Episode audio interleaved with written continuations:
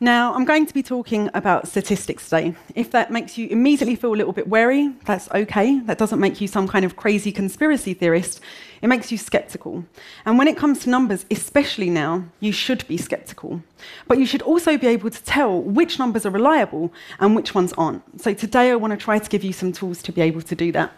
But before I do, I just want to clarify which numbers I'm talking about here.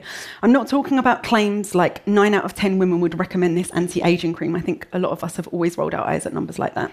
What's different now is that people are questioning statistics like the US unemployment rate is 5%. What makes this claim different is that it doesn't come from a private company, it comes from the government.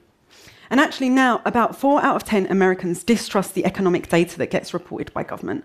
Among supporters of President Trump, it's even higher, it's about seven out of 10. Now, I don't need to tell anyone here that there are a lot of dividing lines in our society right now. And a lot of them start to make sense once you understand people's relationships with these government numbers. See, on the one hand, there are those who say that these statistics are crucial, that we need them to make sense of society as a whole in order to move beyond emotional anecdotes and measure progress in this objective way. And then there are the others who say that these statistics are elitist, maybe even rigged. They don't make sense and they don't really reflect what's happening in people's everyday lives. Now, it kind of feels like that second group is winning the argument right now. We're living in a world of alternative facts where people don't find statistics this kind of common ground, this starting point for debate. This is a problem. There are actually moves in the US right now to get rid of some government statistics altogether. Right now, there's a bill in Congress about measuring racial inequality. The draft law says that government money should not be used to collect data on racial segregation. This is a total disaster. If we don't have this data, how can we observe discrimination, let alone fix it? In other words, how can a government create fair policies if they can't measure current levels of unfairness? And this isn't just about discrimination, it's everything. Think about how can we legislate on healthcare if we don't have good data on health or poverty?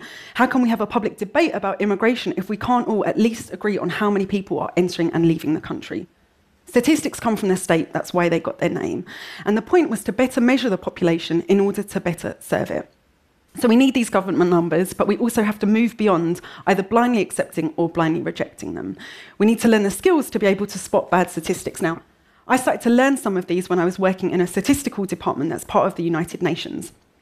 And our job was to find out how many Iraqis had been forced from their homes as a result of the war and what they needed.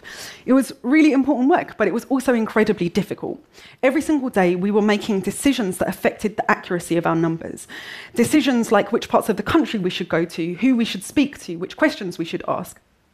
And I started to feel really disillusioned with our work because we thought we were doing a really good job.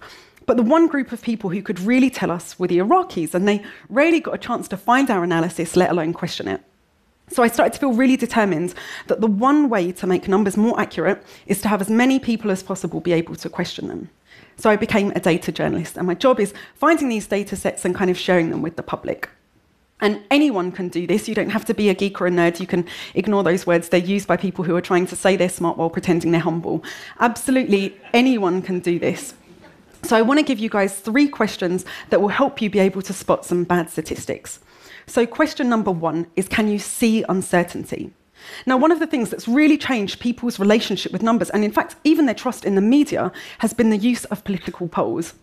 Now, I personally have a lot of issues with political polls because I think that the role of journalists is actually to report the facts and not attempt to predict them, especially when those predictions can actually damage democracy by signalling to people, don't bother to vote for that guy, he doesn't have a chance. But anyway, let's set that aside for now and talk about the accuracy of this endeavour. So, based on national elections in the UK, Italy, uh, Israel, and of course the most recent US presidential election, using polls to predict electoral outcomes is about as accurate as using the moon to predict hospital admissions. No, seriously, I used actual data from an academic study to draw this. There are a lot of reasons why polling has become so inaccurate. Our societies have become really diverse, which makes it very difficult for pollsters to get a really nice representative sample of the population for their polls. People are really reluctant to answer their phones to pollsters, and also, shockingly enough, people might lie. But you wouldn't necessarily know that to look at the media. For one thing, the probability of a Hillary Clinton win was communicated with decimal places. We don't use decimal places to describe the temperature. How on earth can predicting the behaviour of 230 million voters in this country be that precise? And then there were those sleek charts. See, a lot of data visualizations will overstate certainty, and it works. These charts can numb our brains to criticism. When you hear a statistic, you might feel skeptical. As soon as it's buried in a chart, it feels like some kind of objective science, and it's not. So I was trying to find ways to better communicate this to people, to show people the uncertainty in our numbers. And what I did was I started taking real data sets and turning them into hand drawn visualizations so that people can see how imprecise the data is. So people can see that a human did this, that a human found the data and visualized it. So, for example, instead of finding out the probability of getting the flu in any given month, you can see the rough distribution of flu season. This is, this is a bad chart to show in February. Um, but it's also more responsible data visualization because if you were to show the exact probabilities, maybe that would encourage people to get their flu jabs at the wrong time. Um, now, the point of these shaky lines is so that people remember these, these imprecisions but also that they don't, don't necessarily walk away with a specific number, but they can remember important facts. Facts like injustice and inequality leave a huge mark on our lives. Facts like black Americans and Native Americans have shorter life expectancies than those of other races, and that isn't changing anytime soon. Facts like prisoners in the US can be kept in solitary confinement cells that are smaller than the size of an average parking space. Now, the point of these visualizations is also to remind people of some really important statistical concepts, concepts like averages. So let's say you hear a claim like the average swimming pool in the US contains 6.23 fecal accidents.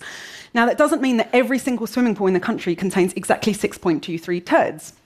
So, in order to show that, I went back to the original data, which comes from the CDC, who surveyed 47 swimming facilities, and I just spent one evening redistributing poop so you can kind of see how misleading averages can be.